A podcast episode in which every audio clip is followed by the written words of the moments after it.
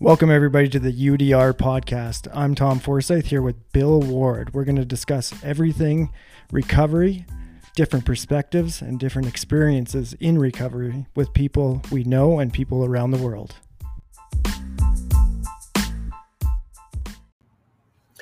Welcome, everybody, to our Big Book study. I'm Tom Forsyth here with Bill Ward.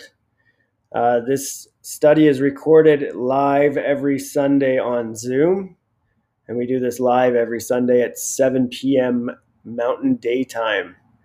If you'd like to get more information, you can definitely reach out to us. Uh, Bill is at all on most social media platforms, billward.life. Um, you can also reach out to me at table40.coach. So I hope you enjoyed the Big Book study, and uh, if you're willing and open mindedness to get sober, I'm sure you're going to get something from this. Thanks for joining us. So I'm going to start on the uh, second paragraph, but first I want to talk about the number one way in the world to get sober and stay sober is the big book of Alcoholics Anonymous. It is the number one way in the world to get sober and to stay sober. It, it, it works when nothing else works, okay? Um, in the doctor's opinion, you'll hear how the psychological measures actually fail because that's what the doctor tried. That's what they've been trying for years, even back in 39, and they're still trying it. And everyone's coming up with a new method, but this still is the best way in the world to get sober. The big book is the second most sold book in history. The Bible's number one and the big book's number two. So, you know, if you seriously got a problem with drunk drugs or alcohol, we got a solution for you. That's it. We do. It's right here. So, second paragraph, because this book has become the basic text, textbook. You know, you learn math in, in school, you follow a textbook so you can learn exactly how math works. Well, if you want to stay sober and live sober and live a, a vital life, like one that's happy and awesome, we got a text for you if you follow the directions. For our society, it has helped such large numbers of alcoholic men and women to recovery. There exists a strong sentiment against any radical changes being made in it. Therefore, the first portion of this volume describing AA recovery program has been left largely untouched. In the course of revisions made for the second, third, fourth editions, this book hasn't been changed. Why? Because if it ain't broken, don't fix it. This book works exactly the way it is. If you start understanding it better as a sponsor, and you're going to get that here, guaranteed, guaranteed. So that's it for the first page. Second page. Second paragraph. In the third edition, part one, Pioneers of AA, was left unchanged. Nine of the stories in part two, they stopped in time, were carried over from the second edition. Eight new stories were added. Part three, they have lost nearly all. All I really want to tell you there is there's three sections to the stories in the back of the book. The first section is the pioneers, the first 100, and it's their stories. So selected stories of the first 100. The second part is stopped in time. People that didn't have to go all the way to the bottom. They could stop when they quit digging and they found a connection with God and they were able to quit drinking. And in the third section, they lost nearly all. That is your low bottom drunk. So if you're a sponsor and you're working with people and you want to give them something to do and you want to give them stories, you can direct that type of person. If they're a low bottom, send them to the low bottom, nearly lost all. If they're a high bottom drunk, send, send them to stopped in time. And if you just want to read some stories about the pioneers, then send them to the first section, right? And, and what I want to highlight about the stories is none of the stories are about quitting drinking. The stories are not about stopping drinking. What the stories are about, they're about how these people made a connection with their higher power then in turn they stop drinking. Okay, bottom of the page. All changes made over the years in the big book, AA members found nickname for this volume, have had the same purpose to represent the current membership of Alcoholics Anonymous more accurately and thereby to reach more alcoholics. If you have a drinking problem, we hope that you may pause in reading one of the 42 personal stories and think, yes, it happened to me. Or more importantly, yes, I felt like that. Or most important, yes, I believe this program can work for me too. So all I want to talk about here is look for the similarities. Look for the feelings sometimes in some of the stories in the back of the book. And when we do Bill's story, which will be the very last session of this big book study, because it ties the whole program together. When you read Bill's story, you can see his emotions, you can feel the feelings. And that's what you want. If you're new to a program and you're going to meetings and you, and you keep judging everything and thinking that's not me, that's not me, you're going to get kicked out the door with some more judgment and, and pride. And alcohol and drugs will kick your ass back in here unless it kills you first. Because the reality of this is it's a progressive fatal illness. And if you can open your mind, which is a necessity for this program, you can start listening to the similarities. And it might take a few months, maybe it takes a year. But if you know you're an alcoholic addict, then then you got something here. We got something for you. And you can know you're an alcoholic addict all you want. People, thousands of people know they are. But they can't stop. Because why? Because they haven't access to power. There's a power we need to access. And that is what this book does. Okay? Anyway, forward to the first.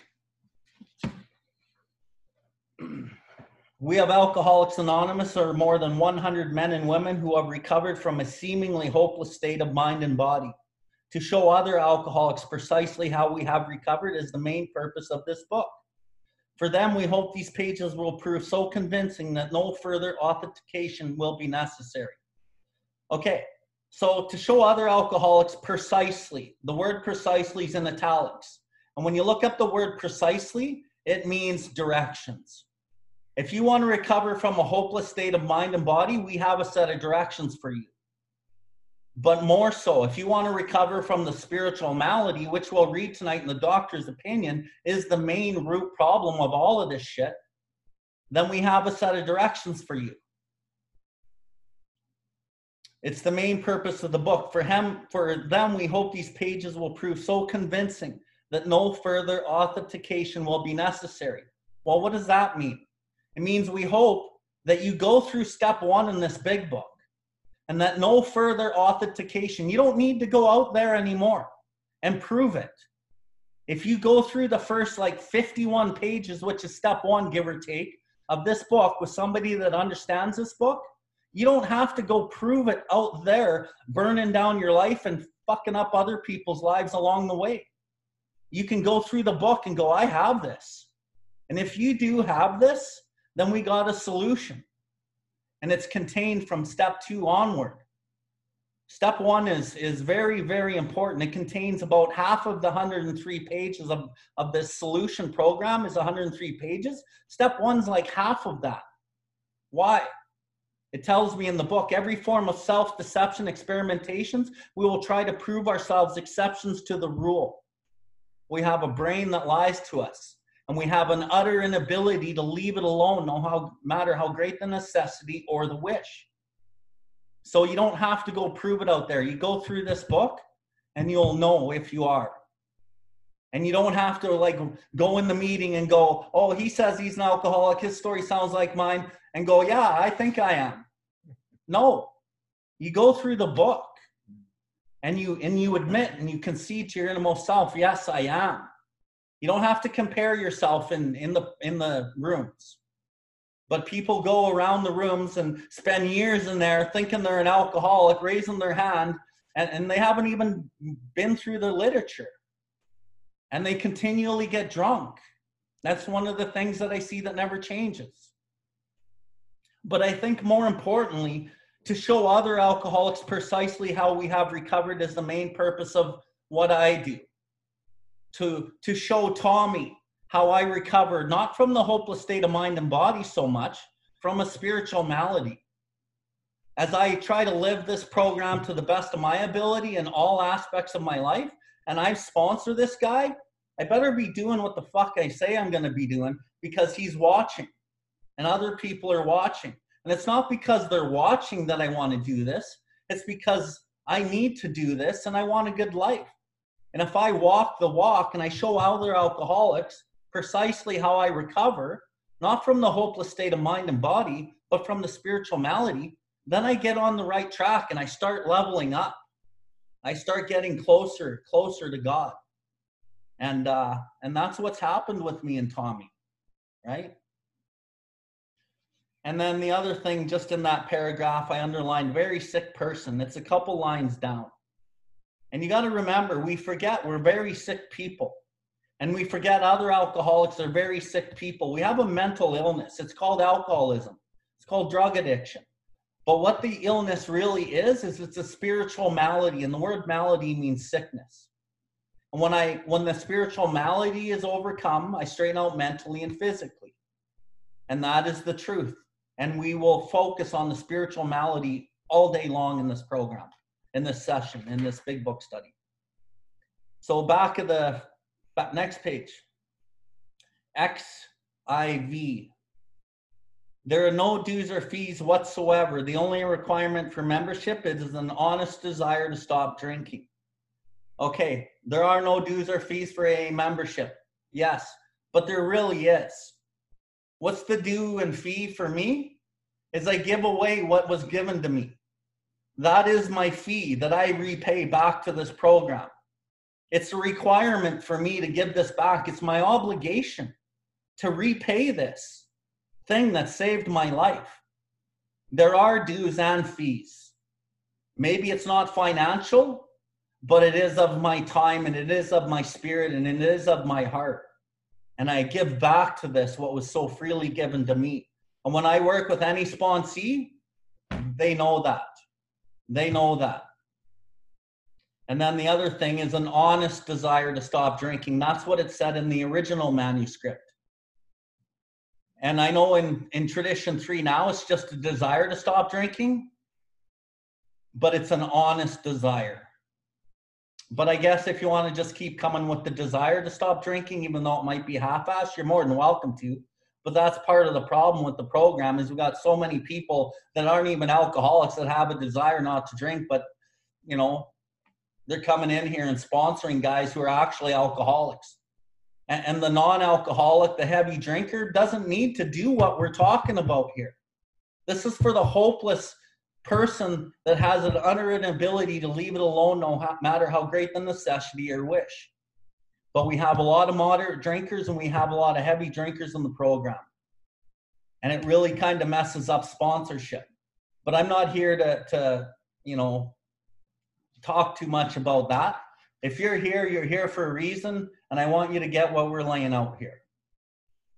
Forward to the second edition. First sentence Since the original forward to this book was written in 39, a wholesale miracle has taken place. Boom. That's it.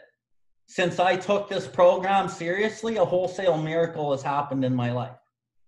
We talk about the spiritual experience as the result of these steps. Spiritual experience has changed my life. I'm a different person sitting here today, and I know this guy, he's a totally different person, and a wholesale miracle can happen to you too and you don't you don't even understand to the degree that this line has that's why i underlined it because you don't even understand. And you can't know what you don't know. And if you've only leveled up so far there's more. And you don't know what you don't know. And what's more important than what you know is what you don't fucking know.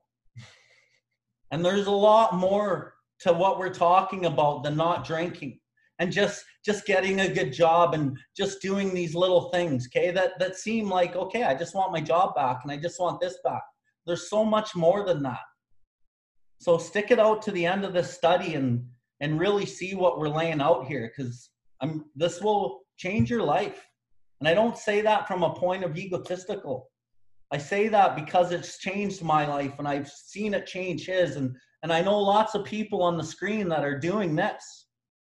And it's and it's just taken them to different places that they they didn't know. I see Tanya nodding her head and Matt nodding his head, going, fuck, I mm-hmm. see. I see what you're talking about. Alicia, I know, like, you know, Mike, like I know, man. It's, I see it all the time. Anyway, next page, XVI, forward to the second half, three quarters of the way down that first paragraph.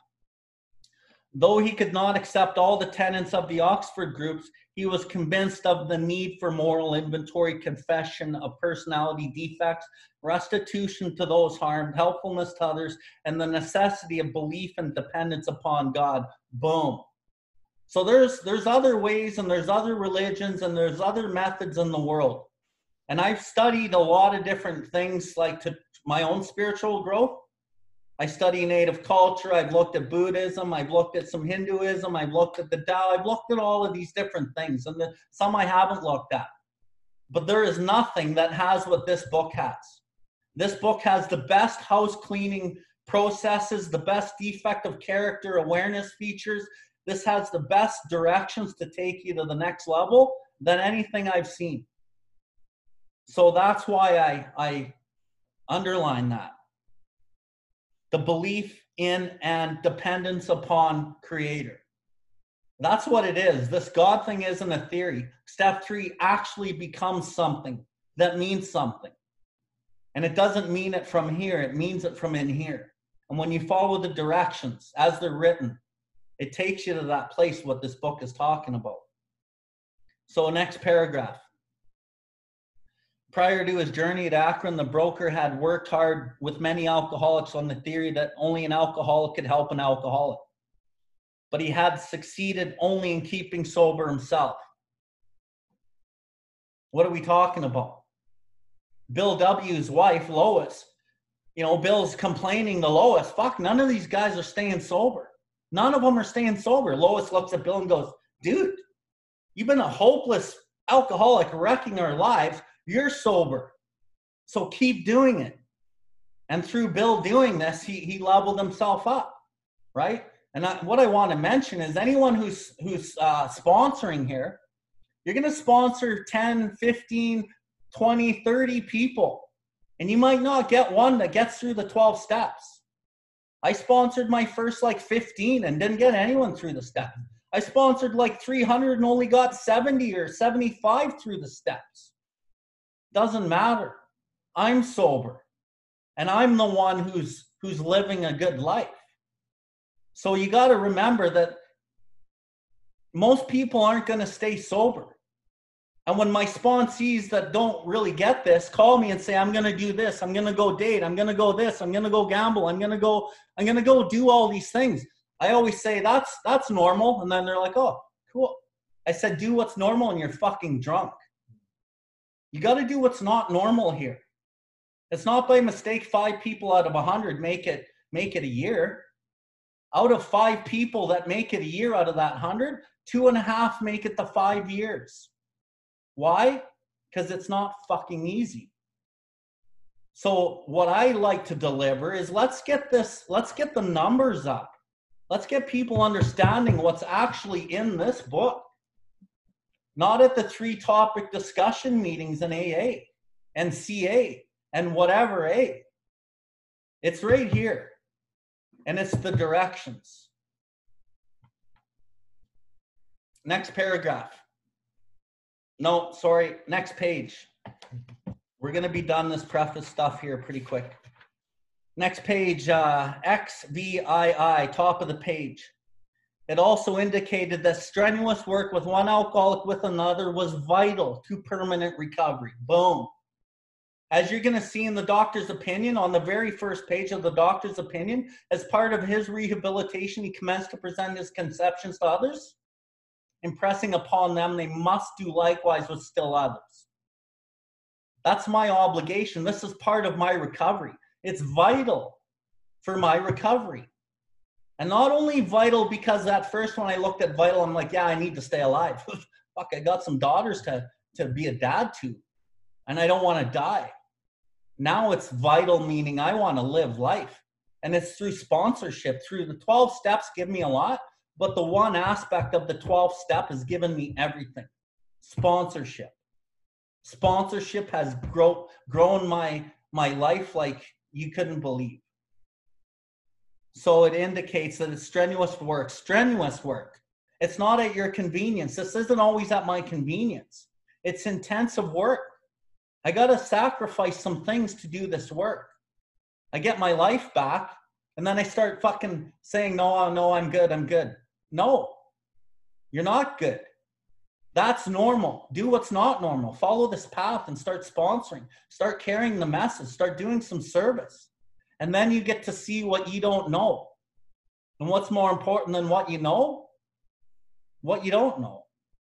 So it's vital to permanent recovery.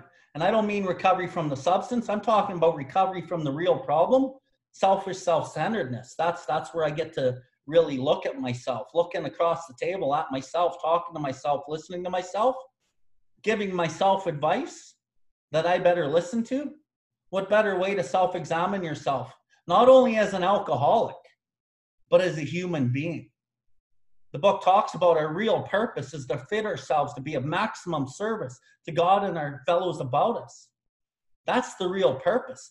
But God uses my greatest deficit, addict, alcoholic, as my greatest benefit. But it's a process and it's humility. And we'll get more into the humility process later. So, next paragraph, bottom of that second paragraph. There were many failures, but there was one occasional heartening success. That's what we're talking about. Many failures, but they're not failures. And then every now and then you'll get a heartening success that lights up and opens your heart and it changes you from the inside and out. And then you quit you quit trying to change everything on the outside of you because the insides are getting changed. And once you're good on the inside, then everything gets good on the outside. And it's a process and it doesn't happen with your first two or three or four. It happens more over time. Continuous work with sponsees. Okay. So the very last thing I'm going to talk about here is uh, couple pages forward to the second edition. AA grew by leaps and bounds.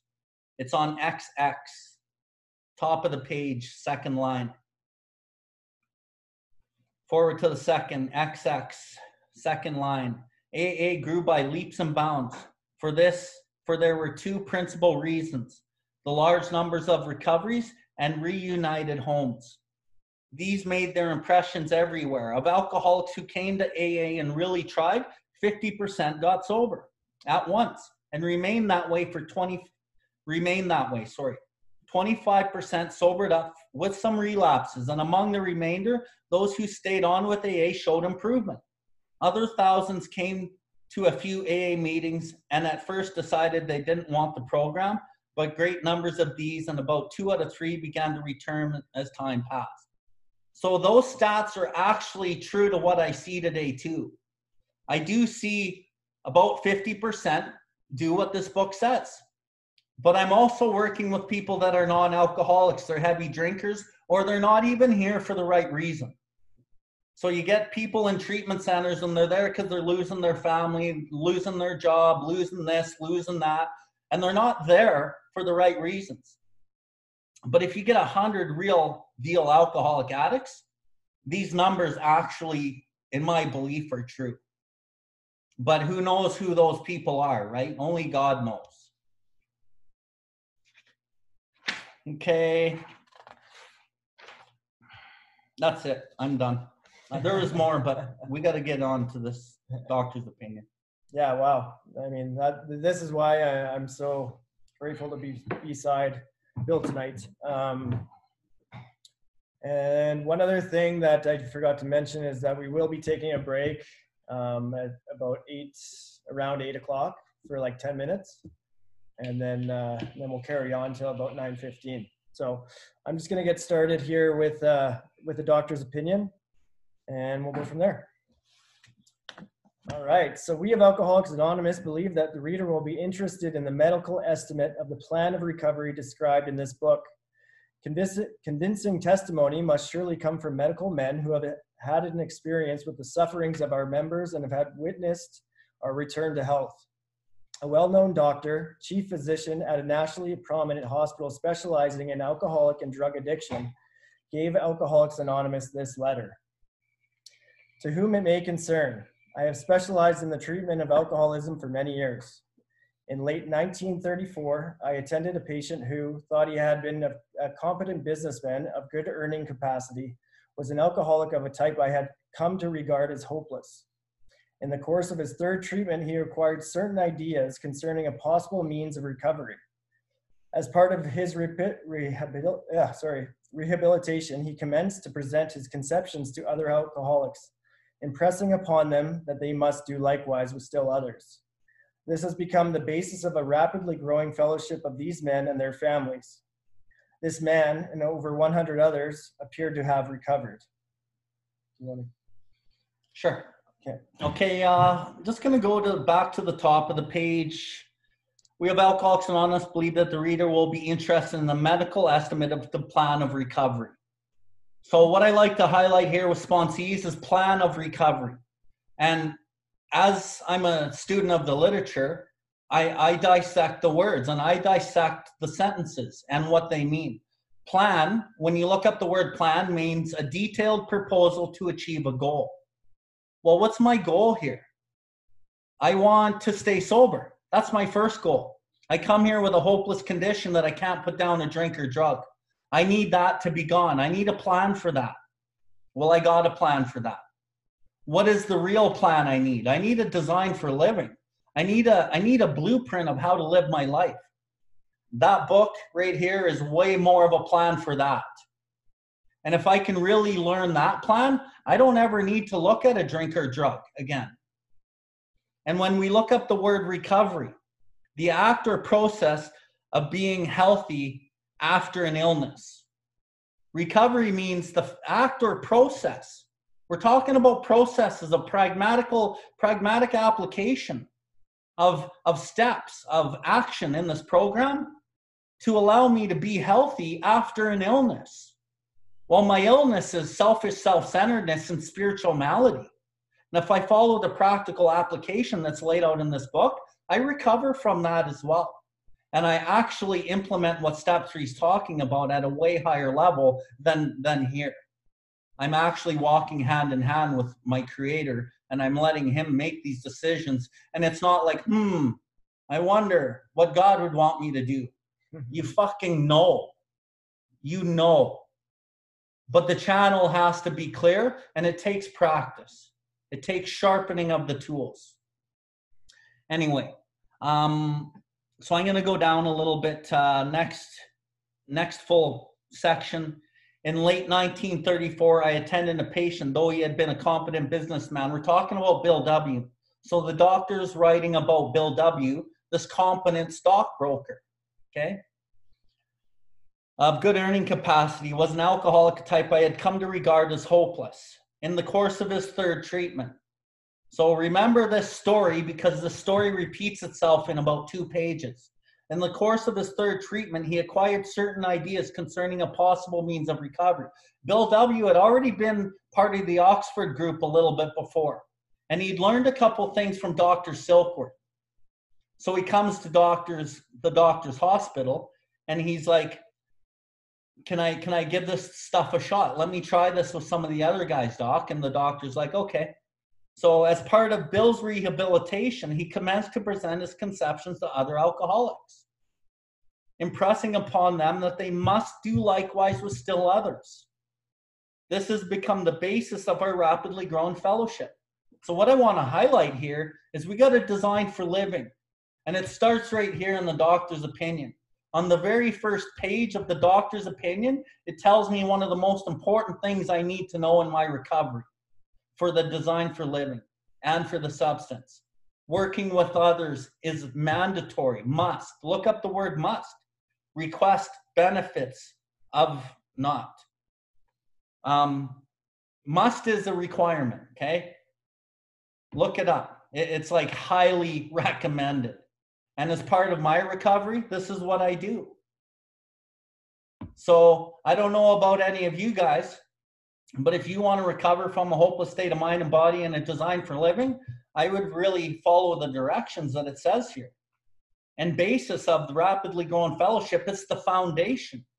This is the foundation. Do I want to build a new life? Yeah. Well, this is part of the foundation. Okay. That's it. And I, I remember like when I first read this, it was hard for me to relate because I was just looking at the competent businessman. I was a homeless junkie. Like this, this didn't, I, I, I didn't relate to this whatsoever. But when you sit down with another person who explains it the way Bill is right now, this is when it starts to take effect. And you kind of take the language and and you just make it more in depth. And um, you know the they might they they must do likewise with others is so important because for so long that um, you know even in and out of treatment centers in the treatment centers as soon as a counselor told me that they weren't an alcoholic my walls went up right? And it's so much different when you have somebody that's been through it that knows what you're talking about the thinking you know the just everything that is involved with alcoholism and the the you know the that I cannot put a drink down once I start. Nobody will ever understand that unless you're an alcoholic. So it's so important that um, this is this part gets driven home to somebody new, or you know maybe somebody that doesn't understand it at, at this point. So. Okay, we're going to the next page. Uh, uh, actually, here. the bottom of this page, I guess. Okay, I personally know scores of cases who are of the type whom other methods had failed completely. So, what does that mean? It means there's a lot of other ways you can try to get sober. And the doctor, you got to remember this doctor's been doing this his whole life. He sees other methods fail completely. So, that's pretty big. These facts appear to be of extreme medical importance because the extraordinary possibilities of rapid growth inherent in this group. They may mark a new epoch in the annals of alcoholism. These men may well have a remedy for thousands of such situations. You may rely absolutely on anything they say about themselves. Yours truly, Dr. William D. Silkworth. The physician who, at our request, gave us this letter has been kind enough to enlarge upon his views in another statement, which follows. In this statement, he confirms we who have suffered alcoholic torture must believe that the body of the alcoholic is quite as abnormal as his mind. It did not satisfy us to be told that we could not control our drinking just because we were maladjusted to life, that we were in full flight from reality, or we were outright mental defectives. These things were true to some extent, in fact, to a considerable extent with some of us, but we are sure that our bodies were sickened as well. In our belief, any picture of the alcoholic which leaves out the physical factor is incomplete. The doctor's theory that we have an allergy to alcohol interests us. As laymen, our opinion to its soundness may, of course, mean little. But as ex problem drinkers, we can say that his explanation makes good sense. It explains many things for which we cannot otherwise account. Okay, so we're talking about the obsession and the allergy. And that's really important, right? Because that's why we that's how we know each other to begin with. I have an obsession I can't stop, and I have an allergy when I put it in my body that takes over. When I when I take my first drink because life's piling up on me, I don't know that I'm setting off this physical thing. And and understanding that is very important for the new alcoholic. Actually, the doctor's theory that we have an allergy interests us it interests the medical fraternity and it interests us as we go to AA rooms and CA rooms and whatever A rooms. It starts interesting us and we're like, whoa, what does it say? It says, as laymen, to our opinion, to its soundness may of course mean little. But as ex problem drinkers, we can say that his explanation makes good sense. It explains many things for which we could not otherwise account. That's so true we all know when we go to a meeting in our first meetings, we were just like, wow, that makes sense. It explains many things for which I cannot otherwise account. But I, I want to take the allergy and the um, obsession out of the picture for a second. When you stick around the rooms long enough, you start going, holy shit, I feel like that. Holy shit, my anger's like that. Holy shit, my lust is like that my manipulation is like that. My my all these defects of character i'm acting like that too. So what are we talking about? We're talking about the spiritual malady. That's more important to me and we'll get way more into it. So for anyone new that struggles with the substance stay tuned because we're going to get to the obsession and the allergy stuff. But more importantly the design for living and understanding of spiritual malady And medicating the spirituality with, with God and with the disciplines is way more important. Okay? And here we go. It tells me on the second page of this book what my solution is to this whole thing. Second page. First page talked about working with another alcoholic. Second page gives me the rest of the recipe. But the recipe's branched throughout the book a little more. But it, here's the highlights of it. Though we work out our solution, I need a solution for the substance abuse, and I need a solution for the design for living from my spiritual malady. So, though we work out our solution on the spiritual, boom, and altruistic plane. Spiritual means I need to grow my spiritual life. And I have a set of disciplines in this book that take me to that place. But more importantly, but equally as important, I don't I don't want to say more importantly, but kind of more important. because the altruism is actually the action that takes you to the spiritual part. Okay? So altruistic plane. Well, what does altruistic mean? When we just read through this, we don't really fucking tune into what we're reading. Altruistic means unselfishly devoting oneself to the welfare, happiness, and well-being of another. So when you start doing some of this this action in the program of helping others, you're not doing it, and I'm not doing it altruistically. I'm not unselfishly devoting my life to the happiness and well-being and life and, and benefit for you. I'm doing acts of altruism but by no means am I altruistic. And there's three phases of altruism. It's like the three phases of humility. I do altruism because I need to stay alive.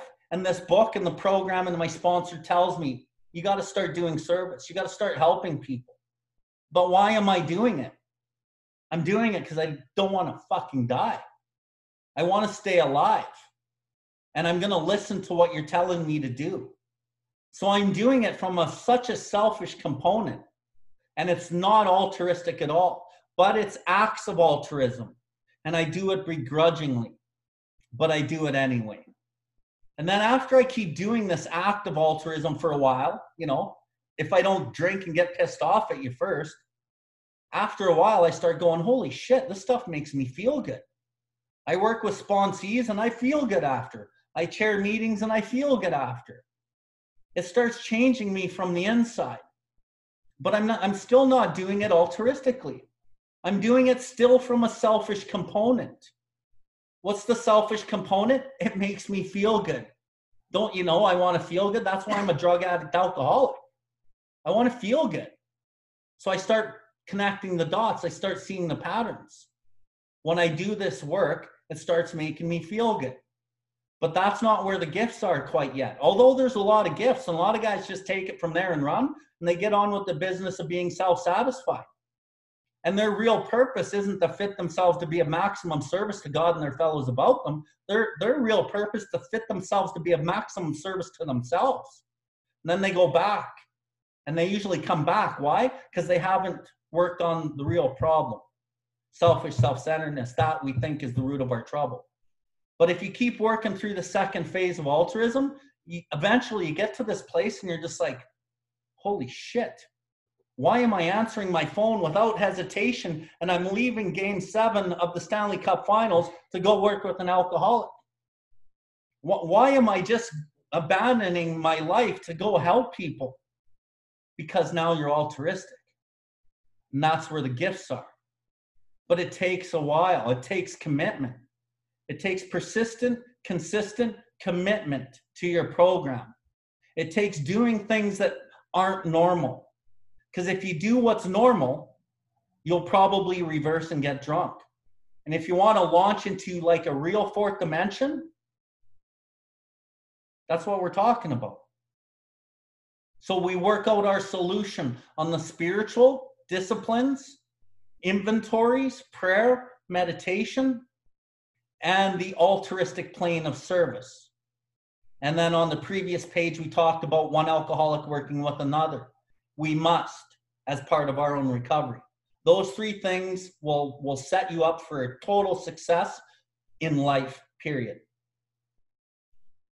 So, We favor hospitalization for the alcoholic who is very jittery or befogged.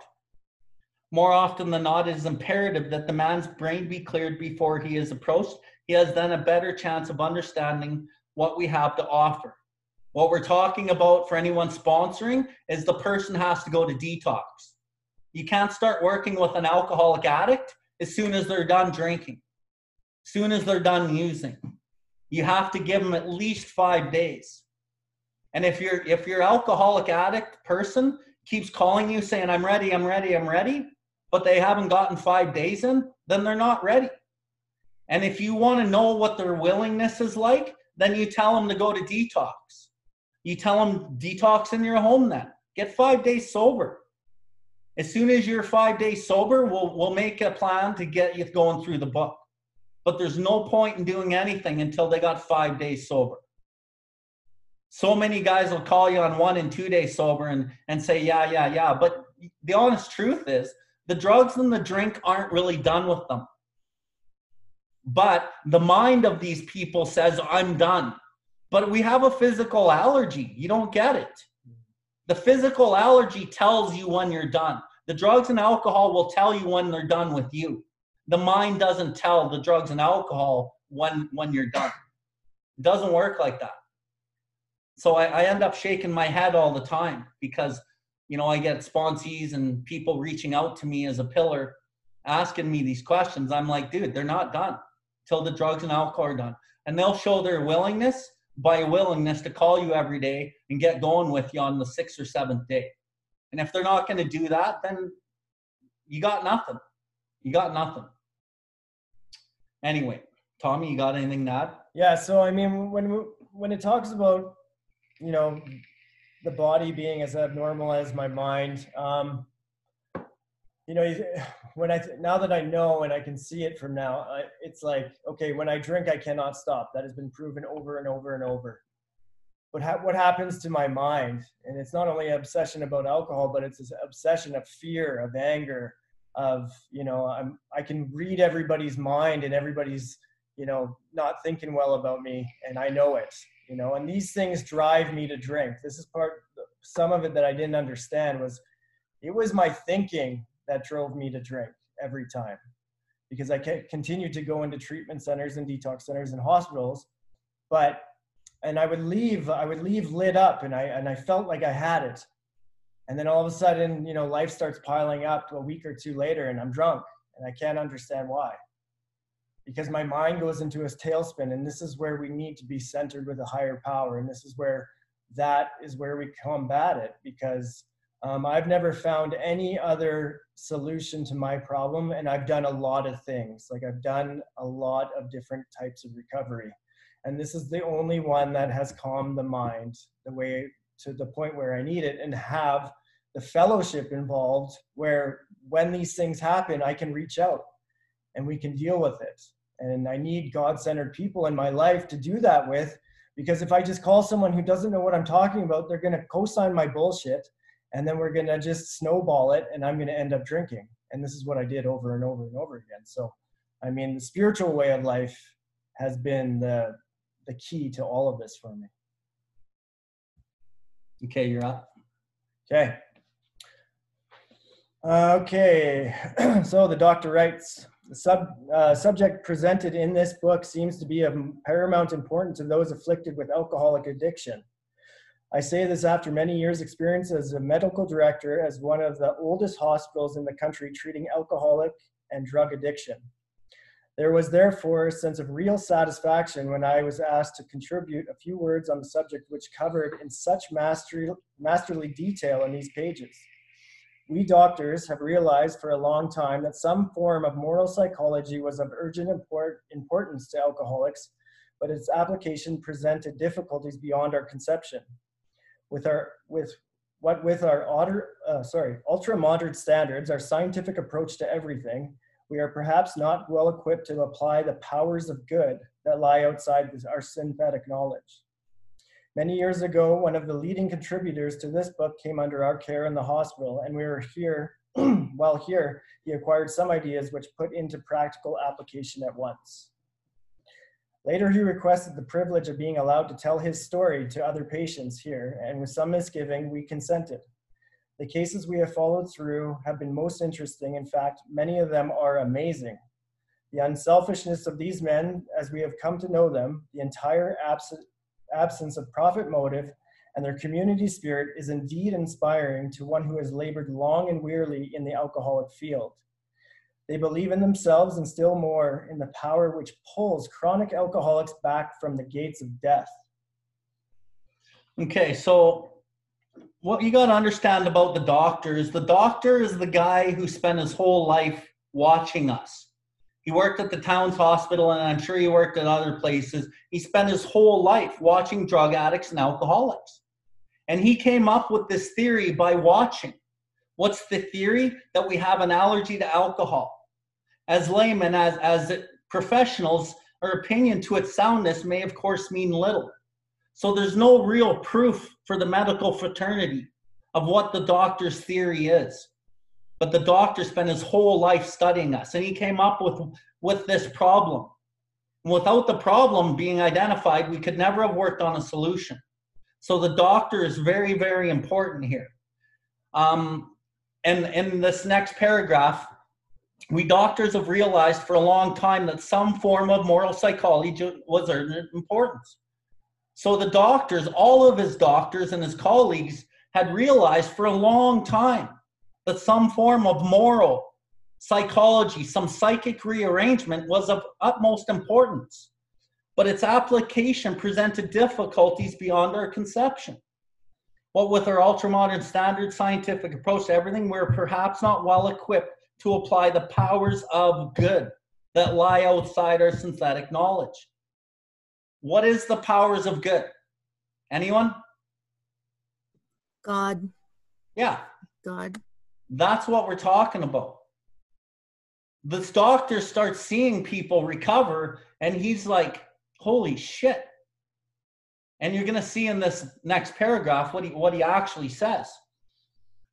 So, Bill, Many years ago, one of the leading contributors, Bill, to this book came under care in our hospital. And while here, he had acquired some ideas which he put into practical application at once. Okay, well, what does practical mean?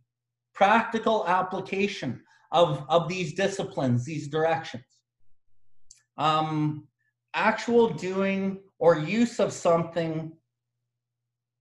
I can't read my own writing. Anyway, practical application. It means actually doing something that fucking produces a result. So Bill has some practical application that he laid out in this book for us. Okay. Um, later, he requested the privilege of being allowed to tell a story to other patients, and with some misgiving, we consented. So here it is again. He comes back to the Towns Hospital, says, "Doctor, I wanna, I wanna show you what I've learned." And and with some misgiving, he was like, I don't really know, Bill, but they allowed him to. The cases that the doctors have followed have been most interesting. In fact, many of them are amazing. So this doctor who spent his whole life trying to help us watches Bill stroll in there, lay out some some one alcoholic working with another, and he's like, "Holy shit, this is amazing." He Uses the word amazing the unselfishness of these men as we have come to know them, the entire absence of profit motive, and their community spirit is indeed inspiring to one who has labored long and wearily in this alcoholic field.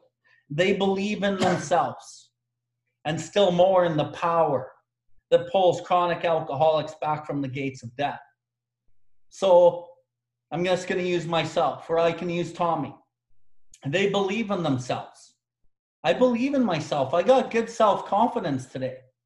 And Tommy believes in himself. We both got good self confidence today. But where did it come? It comes because we believe more in the power that pulled us back from the gates of death. So my, my self confidence is in direct relation with my God reliance. So God reliance will equal self confidence. And that's how this works. And when you look at step seven, which to me, step seven is ultimate surrender to program and to God, um, you look at tradition seven, because every step in tradition exactly correlate. Well, what is tradition seven? Everyone thinks it's about money. We're self supporting through our own contributions, declining outside contributions. And then they pass the basket around. Well, it's not about fucking money. It's about I become self supporting through my own self, through my reliance on God, through self, and I become actually self confident. And I decline outside contributions. I decline things from outside of me to make me me. I spent my whole life being held up by the, the world of the material.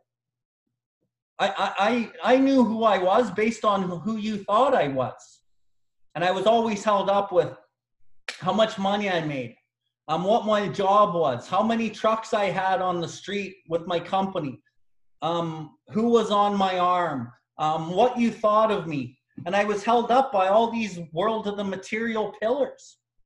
But when life came crashing down for me and I was left in the rubble of all these material world pillars and all my so called friends were gone because I didn't have anything, I looked in the mirror and went, Who the fuck are you?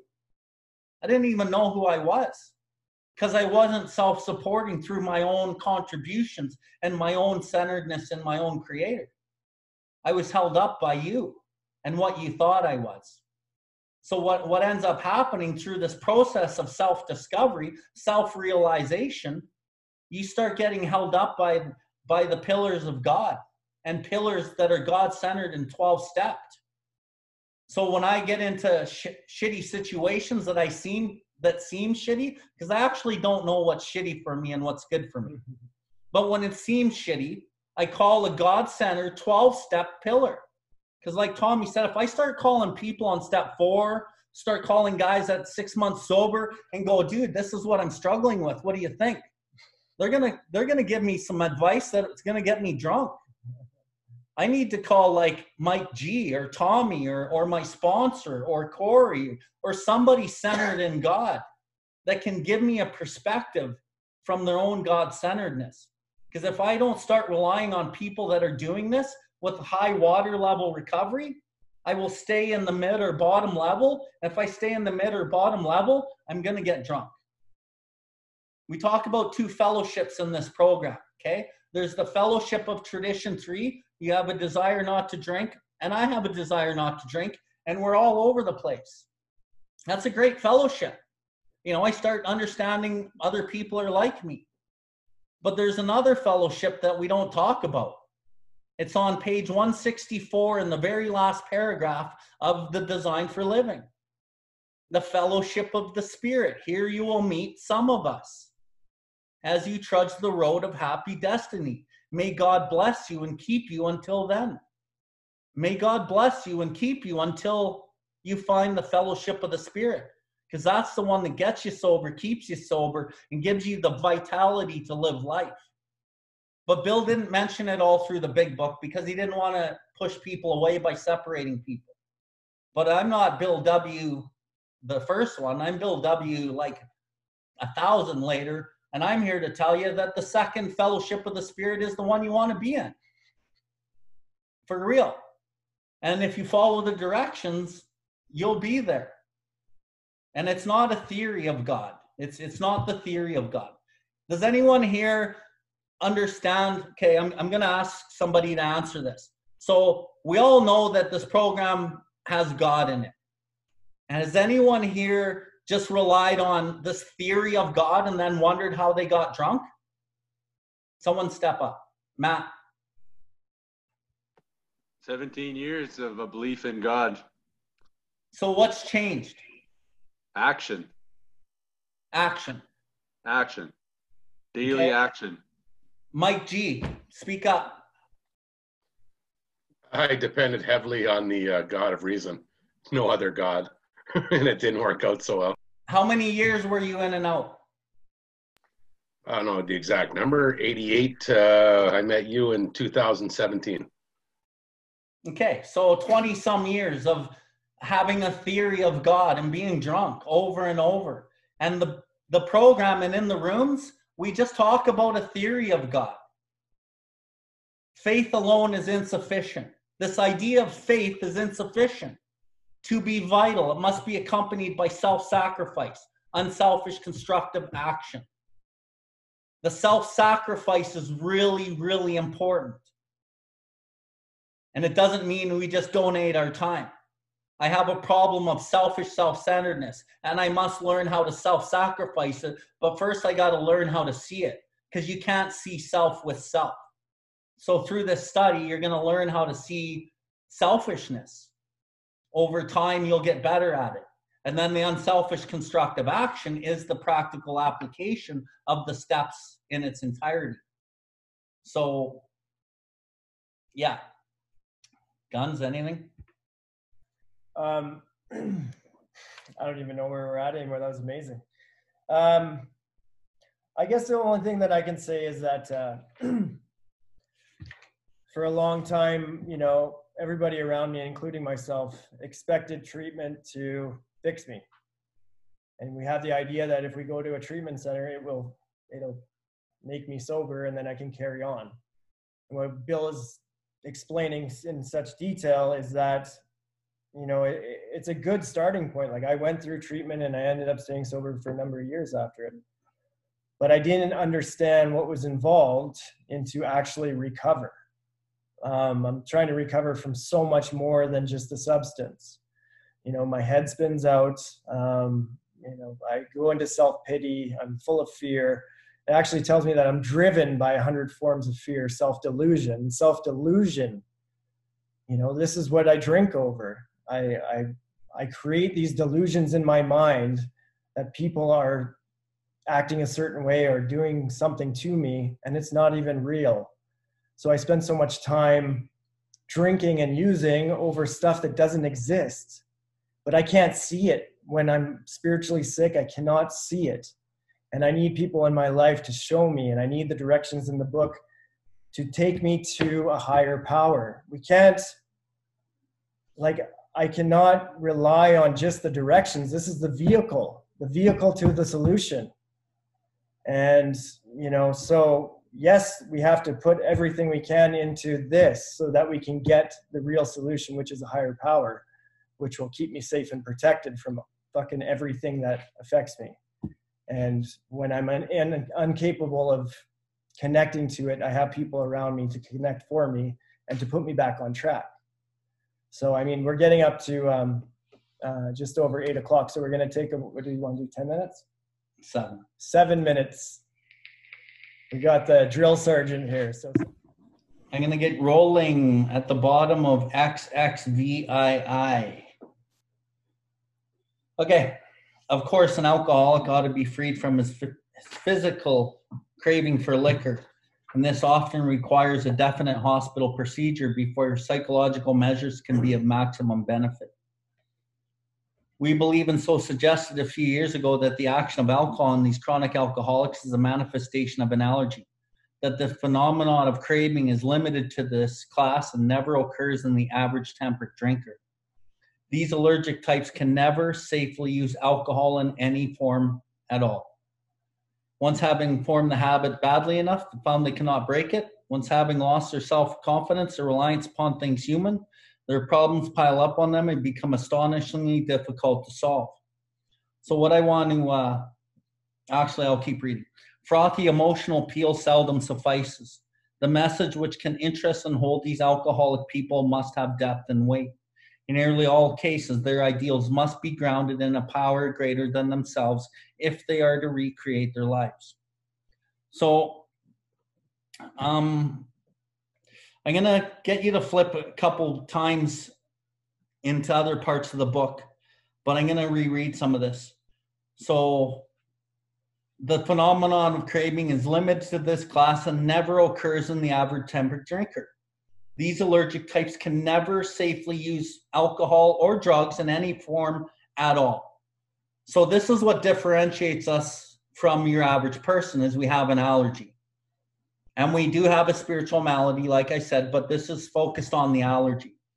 And I cannot use any mind or mood altering substances ever unless I go and consult my sponsor. I talk to the doctor, I let him know you know, a lot of people get time in and then they get an injury and they go and get fentanyl injected into them. and they become drug addicts or alcoholics again because they don't understand this part. Just because the doctor is giving you painkillers, you're an addict alcoholic. You know, I cannot use mind and mood altering substances without major consultation with proper people, including sponsors and, and God centered 12 step pillars and, and other medical fraternity. And if there's another solution, I really got to consider that stuff. And what we're talking about here is we're talking about smashing the first delusion. The first delusion is actually in more about alcoholism. I'm not ever able to safely use drugs or alcohol in any form ever again. I need to smash that idea. And that is the first step in recovery, conceding to my innermost self that I'm actually an alcoholic addict. That's what we're talking about. Um, frothy emotional appeal seldom suffices. The message which can interest and hold these alcoholic people must have depth and weight. Nearly all cases, their ideals must be grounded in a power greater than themselves if they are to recreate their lives. So there's a few things here the message that can interest and hold this alcoholic had to have depth and weight. Well, what does that actually mean? Depth is experience. I have to have the experience of being an alcoholic addict. And then the weight is what's worked. So when when you work with your sponsor, the reason I went and talked to my sponsor is he he described all the depth. He described all of his alcoholic drug addict issues and and his obsession and his allergy and and how he thought. And i'm like dude that's me. But what what actually held me in was his solution and how can this guy be sober and happy? The depth is experience and the weight is what's worked. And i'd like you to flip to page 18 and there's a solution um, because it describes it perfectly we're not here yet, but I'm going to be flipping back and forth throughout the study because there's there's a method to the madness. Very bottom of page eight, page 18. Second last paragraph. But the ex-problem drinker who has found the solution, who is properly armed with facts about himself, that's the depth, can generally win the entire confidence of another alcoholic in a few hours. That is holding my interest until such an understanding is reached, little or nothing can be accomplished. The man that is making the approach has had the same difficulty, that he obviously knows what he is talking about, that his whole deportment shouts at the new prospect. He is the man with the real answer. And whole deportment is his, his whole body language. When, when my sponsor spoke his first time at a meeting, I could see it in his whole body language I, I could see that this guy has had the same difficulties as me, but then he had a solution. And his whole deportment shouted that he is the man with the real answer. I want what he has. Um, that he has a no attitude of holier than thou, nothing whatever but a sincere desire to be helpful. That there are no fees to pay, no axes to grind, no people to please, no lectures to be endured. These are the conditions we found most effective. After such an approach, many take up their beds and walk again. That's what we're talking about depth and weight. I need a message that can interest and hold me, that has depth of experience and weight of what's worked. And and when we talk about sponsorship, a lot of people won't sponsor because they're just like, well, I don't have the experience. I don't know. I don't want to kill somebody. I don't want to this. I don't want to that. Well, you have the depth and you're sober and you have a connection with God at whatever level. That's all you need. And then how do you gain experience without experience? You gotta you gotta start with one. How do you gain experience from one? You do what you do two. and then you do three. And then you just keep trying, right? And you're doing God's will. Because if you have a sincere desire to be helpful, then that's all that really matters. And you you've been through the processes and you understand what works. Okay. So back to doctor's opinion. In nearly all cases, their ideals must be grounded in a power greater than themselves if they are to recreate their lives. So nearly all cases. So Bill's giving you the out that maybe maybe there's somebody out there that doesn't need a higher power. Maybe there's a way that some people can get and stay sober without creator or God. So we say in nearly all cases. but the ones that I've experienced, it's it's all cases need something grounded in a power greater than themselves to recover recover. Actually, it says to recreate their lives. And it's not that I got my old life back. In step three, it says we were reborn. I actually got a new life. I, ha- I got a brand new life. And it was built on a different foundation. It was built on a foundation of, of God. Whereas my old foundation was faulty and, and it caused my failure and it was built on self. And there's more later in the literature that talks about the two foundations one of self, one of God. And it's all through the literature, actually. So I'm going to keep reading. Mm-hmm. If any feel that a psychiatrist directing and for a hospital alcoholics, we appear somewhat sentimental. Let them stand with us on the firing line, see the tragedies, the despairing wives of little children. Let the solving of these problems become a part of their daily work and even of their sleeping moments. And the most cynical will not wonder that we have accepted and encouraged this movement. We feel that after many years of experience, we have found nothing. So the doctor's writing with many years' experience, he has found nothing which has contributed more to the rehabilitation of alcoholics and addicts than this altruistic movement now growing up among them. And the altruistic movement is in this book. And the doctor himself says this, and he's worked with thousands. This is great. I can't wait to read this. Men and women drink essentially because they like the effect produced by alcohol. The sensation is so elusive that while they admit it is injurious, they cannot, after time, differentiate the true from the false. To them, their alcoholic life seems the only normal one. Okay, so what are we talking about?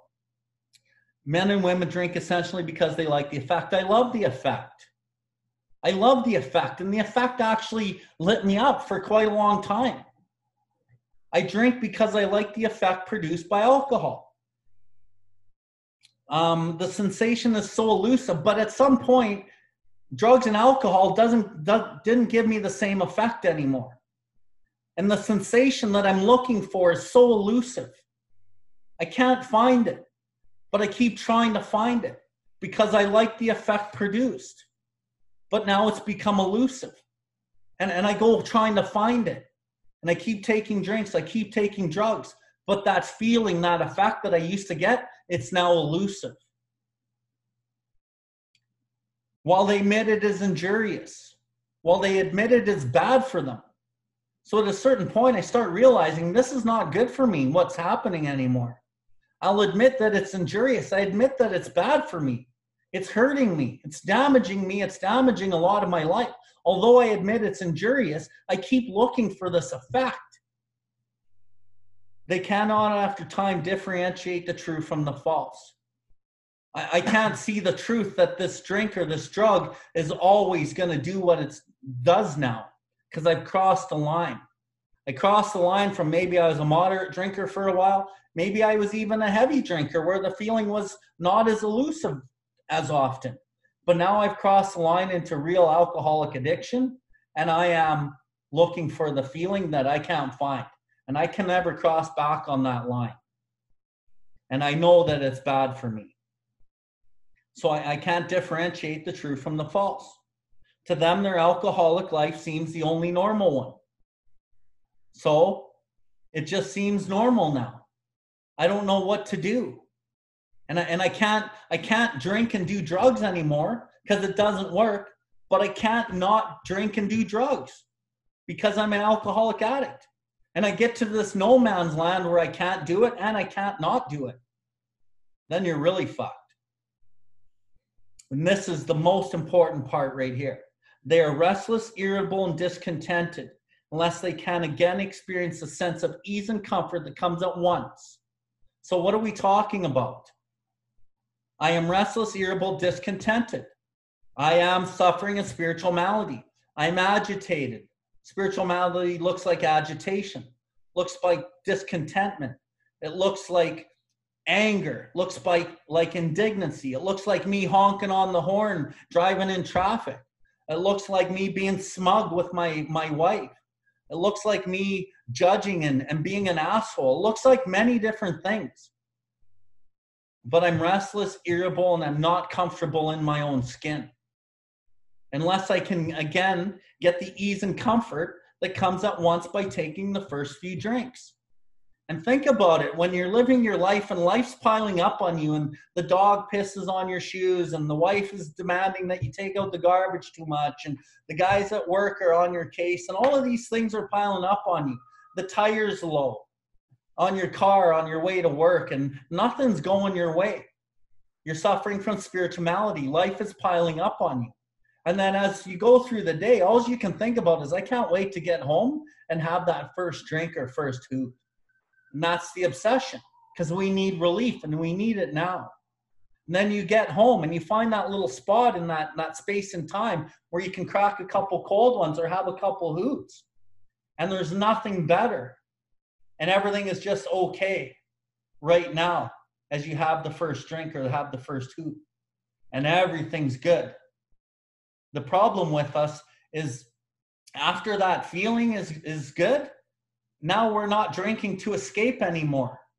You're drinking to overcome a physical craving because you set off a craving in your physical being that, that is more powerful than your ability to stop with your mind. We're not drinking to escape, we're drinking to overcome a physical craving beyond your mental control.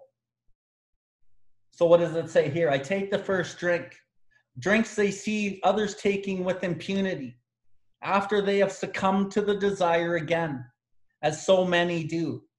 And I want you to understand the word succumbed. The, word succumbed means fail to resist.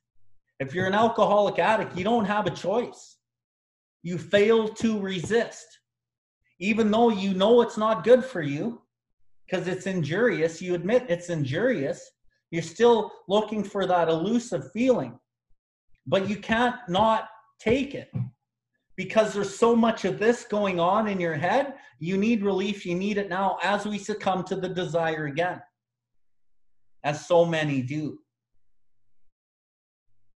The phenomenon, the phenomenon of craving develops and they pass through the well-known stages of the spree, emerging remorseful with a firm resolution not to do it again. This is repeated over and over and over. Unless this person can experience an entire psychic change there is very little hope of his recovery. Once you put the first one in you, you're not you're not in control anymore. How many times have you gone to the bar or had a couple drinks and next thing you know it's one in the morning and you're still drinking and you got to be at work. It's because your mind isn't in control. But your mind says, I'm picking up the second drink. I'm picking up the fourth drink. I'm going to stop after the sixth, but now it's 10 because you're not in control of your body and your body overpowers your mind. And that's why we need God. The theory of God will not combat this, but the practical application of a working power in your life actually combats it. I'm down here, drugs and alcohol are here, and God's here, Creator's here. So after we go through the well-known stages of the spree, you drink and it's like one in the morning and you have to be at work. Maybe you pass out or whatever. In the morning, you're like, I'm, you're waking up remorseful, or maybe it's just a night of debauchery.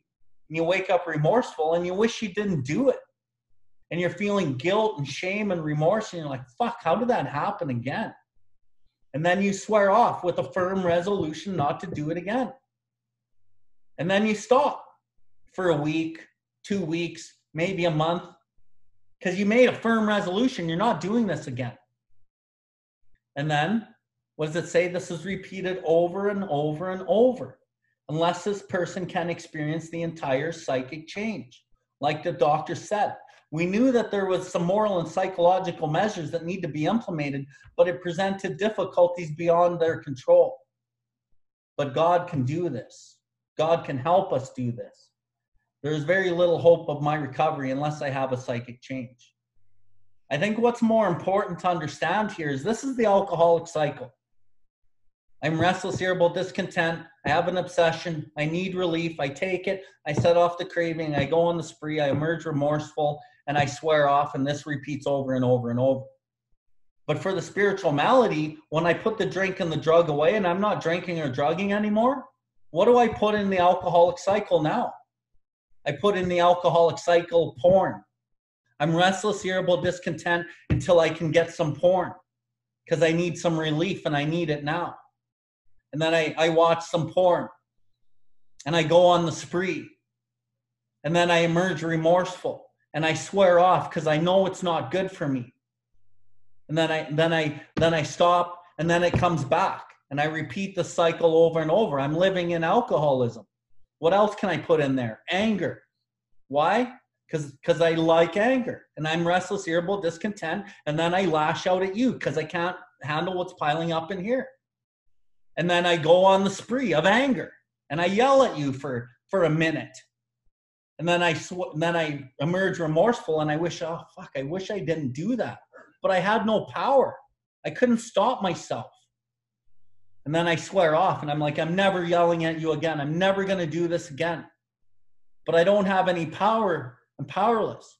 And this is repeated over and over and then I do it again and I do it again. What else goes in there? Gambling. What else goes in there? Self pity. What else goes in there? Anything that will give you relief will go in there. And what is actually what are you getting from that from that defect that you put in the alcoholic cycle? Is you're getting power. You're getting a false sense of power. You're going to put relationships in there. You're going to put sex in there. You're going to put porn in there. You're going to put gambling. And why? Because there's a power there. But it's a false power and you will always emerge remorseful and you will feel guilt. And then that creates more spiritual malady. And without a working God in my life, if I create enough of this with no drugs or alcohol, I get to the jumping off point. If I know I'm not going to be able to drink or use drugs because I know what actually happens, but I don't have God as the solution, I get to, like it says in the back of the book, the jumping off point. I think it's suicide because I don't know what's wrong and I don't know how to stop it. Well, the whole program's designed to work on the spiritual malady, the defective character, the shit that causes my failure. And it's all up here. And when I open up this thing, it starts solving this. But this has always been the master to this. And this thing's so covered up with shit that I can't really see it or feel it. But this program allows this heart thing to get uncovered allows God to start working in my life. And unless I can experience an entire psychic change, there's very little hope of his recovery. And if you don't work on this on this as a substance abuser, you're sure to drink and use drugs again. And if you don't work on these things as as a recovered alcoholic from the substance, you're you're gonna be miserable. And you're gonna keep wondering and looking and, and trying to find something from outside yourself to fix what's been wrong on the inside. Tommy, you got anything? Yeah, so uh, I can definitely relate to what uh, Bill just described. It before I got to the program um, and and trying all the the treatment and the, the detox centers and the hospitals. There was a point where I had tried so many programs where that's exactly what happened. I tried to commit suicide because I couldn't handle the way I felt when I was sober. So it tells me the substance is not the problem. It's when I'm really sober where the big problem is. Because if I can't live life sober, then I have no chance. And, uh, you know, so I, I thought, well, you know, when I drink and it leads to drugs every time because the craving, you know, the, the alcohol just doesn't satisfy the craving. So I try drugs and then the drugs turns on me and then it's just a big shit show. So I wanted to quit but the way I felt when I was sober, the restless, irritable, and discontent, I just couldn't handle it. So suicide seemed like a good option. And luckily, I'm here today. Um, but I want to talk about the um, can never use alcohol in any form because uh, I was coming up on three years sober. And you know, I started having insomnia. I started having anxiety. So what are what are the symptoms of alcoholism? Anxiety, depression, insomnia you go to a doctor with that shit, they're going to prescribe something for you. Every almost everything that treats those three things is probably a narcotic, right? I mean, other than the depression. But um, so I went there for insomnia, and I had a Mexico trip coming up, and he, he prescribed me sleeping pills. And these pills I knew that were bad for me. I had been addicted to in my in in my addiction, but my alcoholic mind started to tell me well, you weren't really addicted to them because you were really just you know, there was too much shit going on before.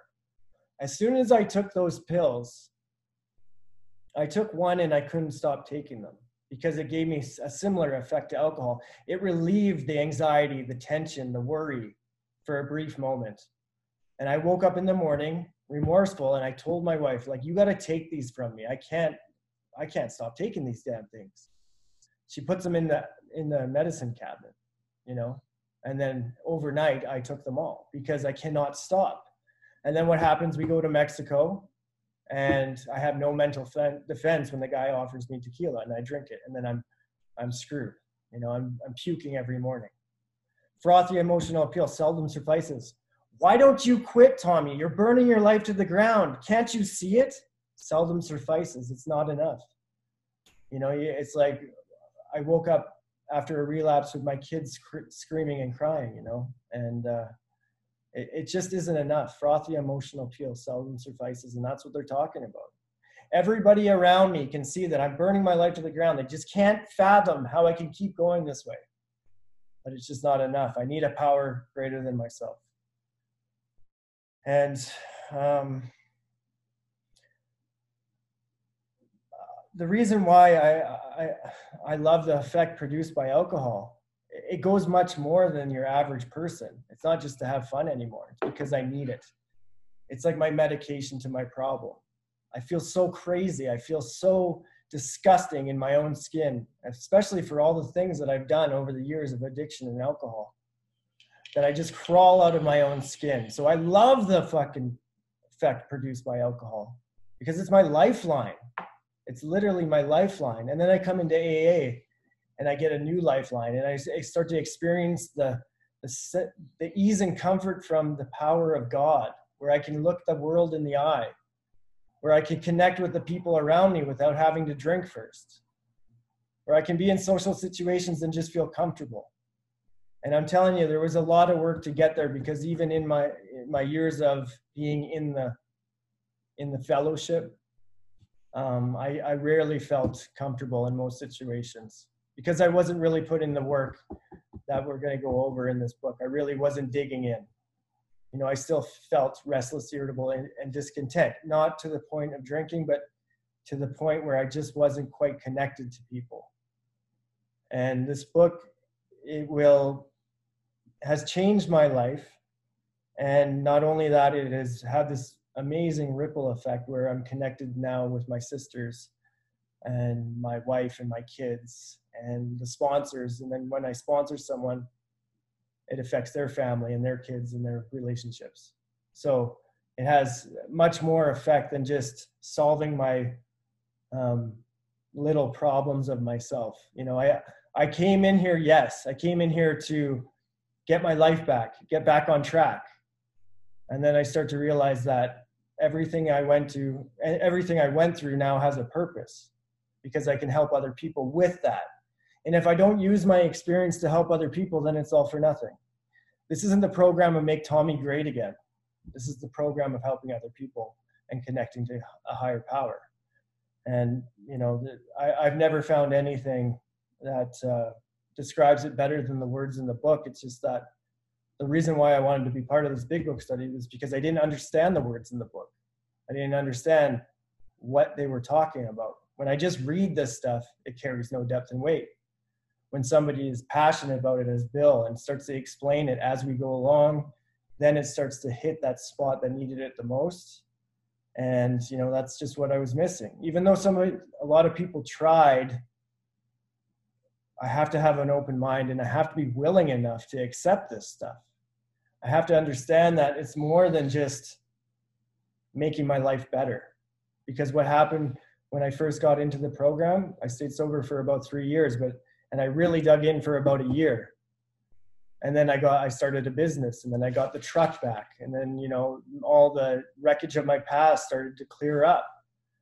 And then I started to feel I didn't quite need this as bad as everybody was saying. And I went on and I started to rely upon human things again. I was relying on the next job and, you know, what people thought of me. And then, you know, all this crazy came back. And I would show up at meetings just for relief because I needed relief from what was going on here. And it would do that. but it's not enough to keep me from having a mental defense against alcohol. It's just it's just not enough. I can't just show up at meetings for relief for selfish benefits. I go to meetings to carry a message that has been a gift from this program so that I can help other people. There may be the odd time where, yeah, a meeting made me feel better because I was in a tough situation, but that can't be the sole purpose anymore. My life has to be on an altruistic plane in order for me to fully feel recovered and have an open heart and feel love and compassion and the things that this program has to offer. So. Okay. Um, You're up. okay. We got about 20 minutes. Right, on the other hand? Yeah. On the other hand, as strange as may, this may seem to those who do not understand, once a psychic change has occurred, the very same person who seemed doomed, who had so many problems he despaired ever solving them, suddenly finds himself easily able to control his desire for alcohol. The only effort necessary that that required to necessary being that required to follow a few a few simple rules. Men have cried out to me in sincere and despairing appeal, Doctor, I cannot go on like this. I have everything to live for. I must stop, but I cannot. You must help me. Faced with this problem, if a doctor is honest with himself, he must sometimes feel his own inadequacy. Although he gives all that is in him, it is often not enough. One feels that something more than a human power is needed to produce the, the essential psychic change. Though the aggregate of recoveries resulting from psychiatric efforts is considerable, we physicians must admit we, had, we have made very little impression upon the problem as a whole. Many types do not respond to the ordinary psychological approach. I do not hold with those who believe that alcoholism is entirely a problem of mental control. I have had many men who have who had, for example, worked for a period of months on a problem or business deal which was to be settled on a certain date favor, favorably to them. They took a drink a day or so prior to the date, and the phenomenon of craving at once became paramount to all other interests. Um, the important appointment was not met. These men were not drinking to escape, they were drinking to overcome a craving beyond their mental control. Okay, so basically, we talked about the uh, the need for an entire psychic change. Um, at first, I have uh, I'm going to treat my alcoholism with drugs and alcohol. My alcoholism, really, to me, is this crazy shit that goes on up here, and I'm going to treat it with drugs and alcohol because I need relief. But once I put the drugs and, and the drink down, I'm going to treat my alcoholism with defects of character and that's why we implemented and, and i want to ask like you guys to really think about what are you putting in the alcoholic cycle? You know are you putting porn in there? Are you putting relationships in there? Are you putting anger in there? Are you putting self-pity in there? Well what do you what do you get relief from? But you're still restless irritable and discontented. And that is the crux of what we're talking about. That is the spiritual malady and when the spiritual malady is overcome, we will straighten out mentally and physically. So then we get on to this. On the other hand, as strange as this may seem to those who do not understand, once you have the psychic change and it's occurred, the very same person who seemed doomed, who had so many problems he ever despaired of solving, suddenly finds himself easily able to control his desire for alcohol and drugs. The only effort necessary is that being required required is a must to follow a few simple rules. The rules are the 12 steps. The rules are the directions contained within the, the 12 steps. The rules are the pragmatic, practical application of what we're going to get into, mostly from step two on. And it's requirement. And all of these practical applications actually get us having a working power working in our lives. Because the theory of God will get me drunk, but a working faith in a higher power is what I need. Because I have no effective mental defense against the first drink or drug. I have no effective mental defense against my defects of character. I have no effective mental defense against my defects of character. And my defects of character Please take away my difficulties so that victory over them may bear witness to those I would help with thy power, thy love, thy way of life. That's step three. My difficulties are my defects of character that actually cause my difficulties in my life. And in step four, it goes through the, the basic ones resentments, fears, and sex conduct. So we considered its common manifestations. Just the common ones resentment, fears, sex conduct. Step five, we ascertain in a rough way what the basic trouble is. I only ascertain in a rough way what the basic trouble is in my step four. Tells me that right at five. And I know that because of the amount of work I put into the program in my own life and, and helping others. You're only scratching the surface and you're dumping out some garbage in the four and the five. It's the more subtle ones that really need to be focused in on, but that only comes later. I always say get through your first set of steps, remove yourself with the problem that you came here with. What would you come here with? I have a drug, drug and alcohol problem, or drugs and or alcohol problem, substance abuse. Well, that's exactly what the book is about, and will enable you to find a power greater than yourself that will solve your problem. But if you stick around here long enough, you get through your first set of steps and get sober. Don't don't abandon yourself from the literature and the program, because the real problem is yet to really be dealt with. Selfish self-centeredness that we think is the root of our troubles. Tommy said it, driven by a hundred forms of fear, self-delusion, self-pity, self-seeking. And we'll expose these, these manifestations of self so that we can sacrifice. Because after all, faith alone is insufficient. To be vital must be accompanied by self-sacrifice. Sacrificing my, my wanting to be angry, sacrificing my lust, sacrificing my, my desire to gamble, sacrificing porn for the benefit of me and you. And through that process is self sacrificing, but that will come later. I just want to kind of foreshadow that. Anyway, so anyway, um, I'm going to go down halfway through that next paragraph on page XXIX. It's about two thirds of the way down one feels that something more than human power is needed to produce the essential psychic change. Yeah, what are we talking about? The psychic change is the change in my way of living and thinking. And I can't just change the way I live and think without help of a higher power.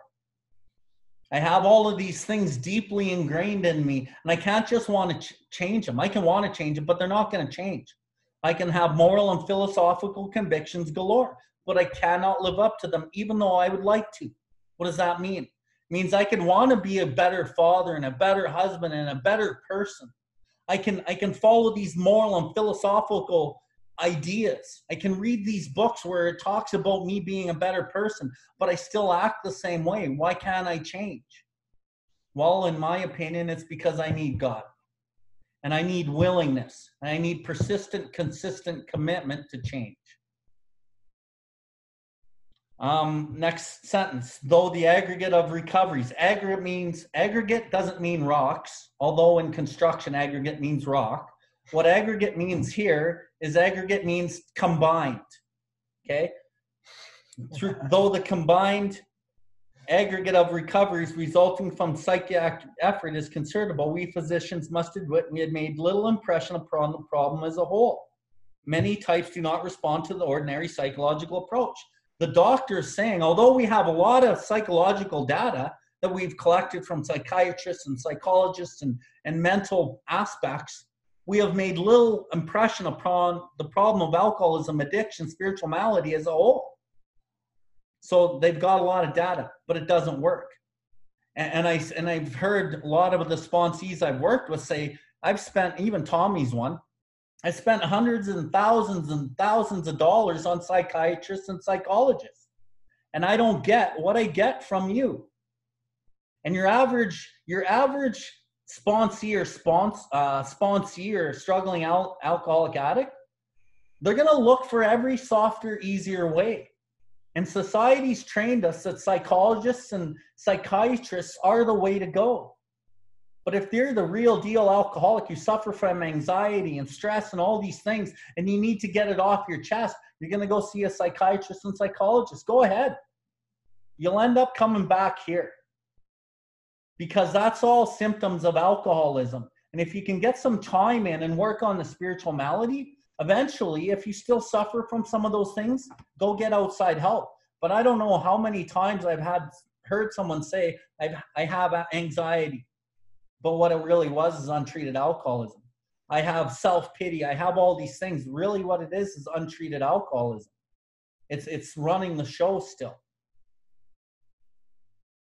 Anyway, um, next page XXX. The important appointment was not met. These men were not drinking to escape, they were drinking to overcome a craving beyond their mental control. We already discussed it. You're not drinking to escape anymore. You put the first one in you, you're not drinking to escape life anymore and just getting that ease and comfort.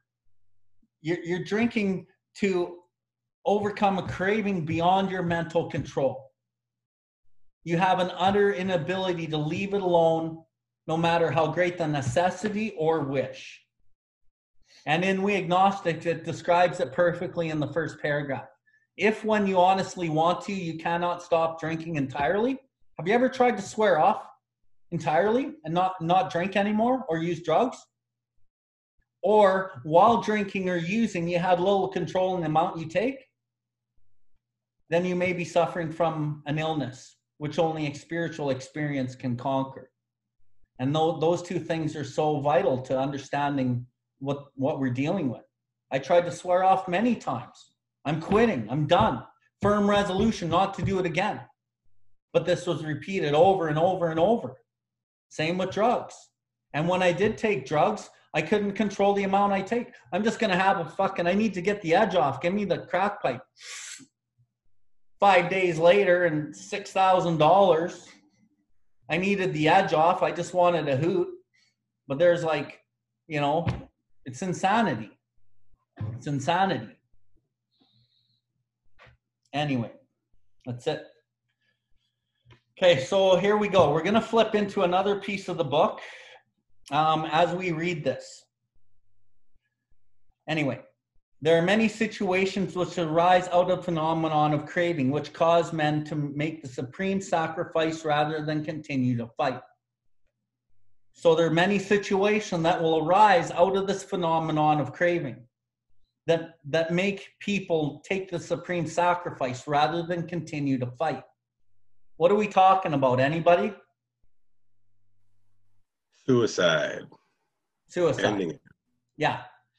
So lots of more people die sober of suicide than than they do actually drinking.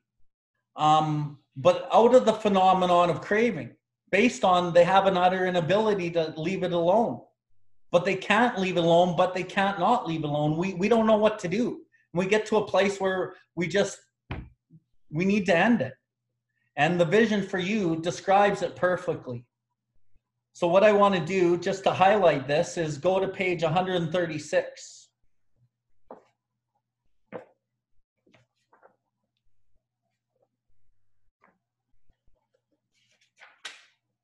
So chapter 10 to the employer, second paragraph.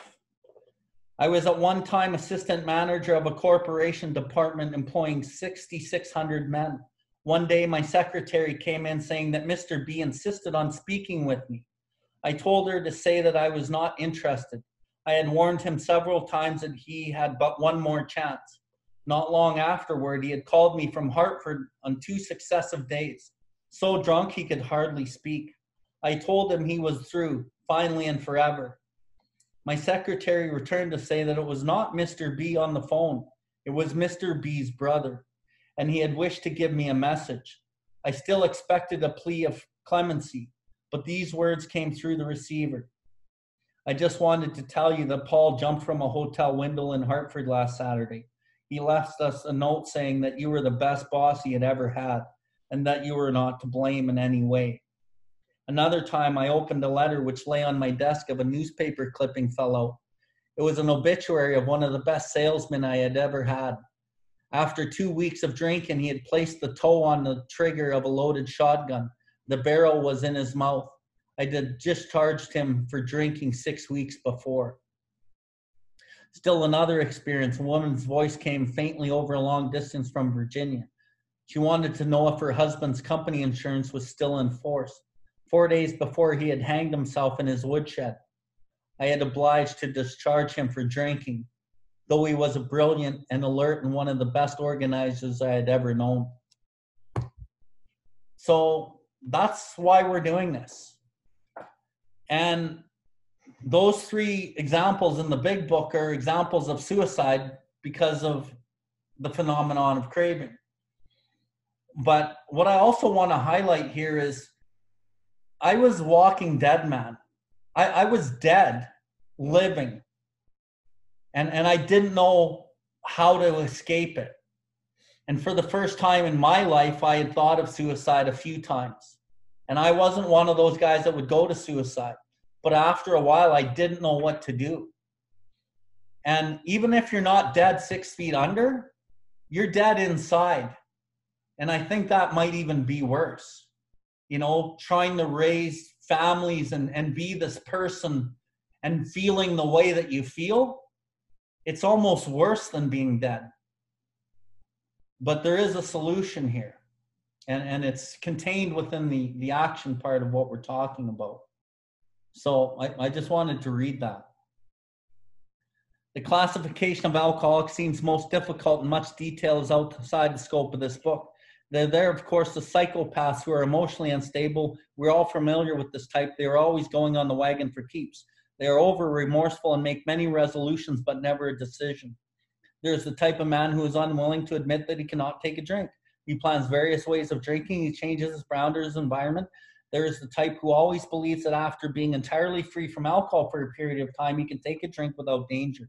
There is the manic depressive type who is perhaps at least understood by his friends and about whom a whole chapter can be written. Then there are types entirely normal in every respect, and except in the effect alcohol has upon them. They are often able, intelligent, and friendly people. All these and many others have one symptom in common. So it doesn't matter which one you are. Honestly, like you, you take a guy through the book and they're like, oh, which one am I? Which one am I? Doesn't fucking matter. Why? They have one symptom in common. They cannot start drinking without developing the phenomenon of craving, period. Doesn't matter what kind you are. And it doesn't matter how you became alcoholic or addict. Doesn't matter. If you go through the first 51 pages or whatever step one is in this book, and you know that you're one. Doesn't matter how you became one. Doesn't matter if your dad was one or or if you just got it out of fluke or maybe you crossed the line. Doesn't matter. From that point on all that matters is is how do i how do i medicate this problem i have? So don't debate it anymore. Just accept it and, and move on because it really doesn't matter. Um, the phenomenon, as we have suggested, may be the manifestation of an allergy which differentiates these people and sets them apart as a distinct entity. For new people, this is very difficult. To, to accept you're an alcoholic and you're a distinct entity or an addict, distinct entity, that you're powerless, you have lost the power and choice of drink or drug, and that, that you're now segregated to be you know, an alcoholic addict, you're sentenced to like AA or NA or whatever. It's really important to understand that that we are different and that we need a, this solution. And as as you practice this program and you make it the number one thing in your life, to me, it actually enhances everything else in my life. But for the first bit, I tried to separate the program Tommy, you got any experience with separating the program? Yeah, absolutely. I, I, um, yeah, like I mentioned before, I mean, it was, uh, it was one of those things where I didn't bring the program into my work. I didn't practice these principles because, and, and part of it, I mean, I was hanging out with a guy who said, you know, AA is for that, but you can't bring it into business because it just doesn't work, which he was totally wrong about. Because I mean, in step later on, it asks God is either everything or he's nothing. What is your choice to be? well, I need to bring this into my family. I need to bring, but I didn't bring, I didn't practice this stuff at home. I didn't practice this stuff at work. I went to meetings and spit out a bunch of bullshit that I thought was the program and listened to some stuff that made sense and I got some relief and then I carried on. Um, but I didn't actually practice this stuff in my life. You know, as we go through the book, we're going to start to see what it actually takes to groove this stuff into your life so that you can actually use it to develop better relationships because that's a huge problem for us. You know, we don't really know how to develop a proper relationship at this point. And um, this program will teach me. And what are my relationships? They're everything my kids, my wife, the people at work, the people just I run into in my daily life, you know, new people I meet, people I need to help. It is actually my entire life. Other than the time I spend by myself in prayer and meditation and all these things so that I can start to develop a better connection with myself and start to love myself so that I can love others. But this program teaches me how to do that, but I do absolutely need to bring this into my life. Because you know, I, I just can't use God as a bush league pinch hitter as it says in the book. I can't just call upon him or it when it's when it's convenient for me or when I feel desperate enough that I should say a prayer. You know, um, it's just not enough. It needs to become a working part of my mind. And you know, the love and compassion and stuff. This stuff starts to happen naturally when I put in the actions that connect me with a higher power. I don't have to try and love someone. I don't have to try and be compassionate. I don't have to practice empathy. It happens naturally because when all the fear and the judgment and all the shit that's keeping me from connecting with you is dealt with through this process, love's already here, compassion's already here. It doesn't go away, it just gets covered up. Covers up, but covered up by years of, you know, selfishness, dishonesty, resentment, use use of drugs and alcohol, and all the things that we do, the remorse. This is what covers up our natural state of being. Deep down in every man, woman, and child is the fundamental idea of God love and compassion. You know, these are the essential things that I need to build relationships. And this is what happens when I really groove this stuff into my life. But I have no idea how to do that when I get here. And like I said, you know, um, you know, I, I just think about that when when these guys would go to the doctor and they said, I cannot go on with like this. You must help me. And this guy dedicates his life to alcoholics and drug addicts. And he can't help them. He's human. There's no human power that can help us. You know, we can rely on our sponsor as they're connected with God first. But we need to build that connection to actually recover from a hopeless state of mind and body. And that's why we're here tonight. We're here for the benefit of you guys. We're here for, because the book tells us to do this stuff. And if we do this stuff, we have a better chance of staying sober. We have a better chance of building good relationships. We have a better chance of building good character. And we have a better chance of being useful in society and out there, not just in the meetings, but out there as well. At work, at home, you know, with everybody around me. So that's uh, that's all I got there. Okay, I'm just going to finish off this page and let Tommy take the next one. Uh, it has never been by any treatment which we are familiar permanently eradicated. The only relief we have to suggest is entire abstinence. So there's no treatment that can eradicate this disease. The only the only relief we have to suggest is entire abstinence. Yeah, that's great but but you can't just be abstinent on your own. That, that's the thing. Entire abstinence is great in theory you know just don't drink and you don't get drunk. Well how do you not drink? I have an utter inability to leave it alone. Well that's where step two comes in. The best part of step one is step two. And and as i develop this this connection with it, just a willingness to it starts coming like tommy says and and you don't have to be anything you just live that way and, and things get better. This immediately precipitates us into a seething cauldron of debate much has been written pro and con amongst physicians, the general opinion seems to be that most chronic alcoholics are doomed. And when you look up the word doomed, it says certain to fail, die, or be destroyed.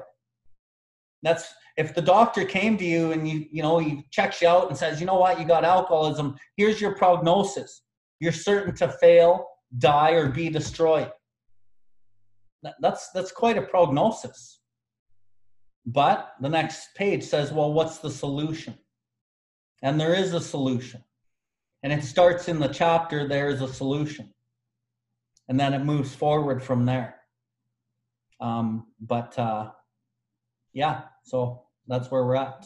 Uh, we've got about 10 minutes left of what we're reading, and then we're going to be done, and uh, we'll come back next Sunday. Go ahead, Tom.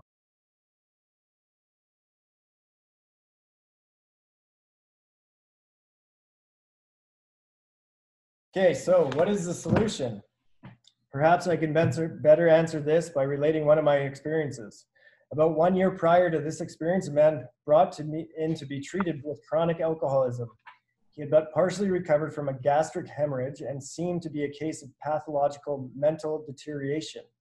He had lost everything worthwhile in life and was only living, one might say, to drink.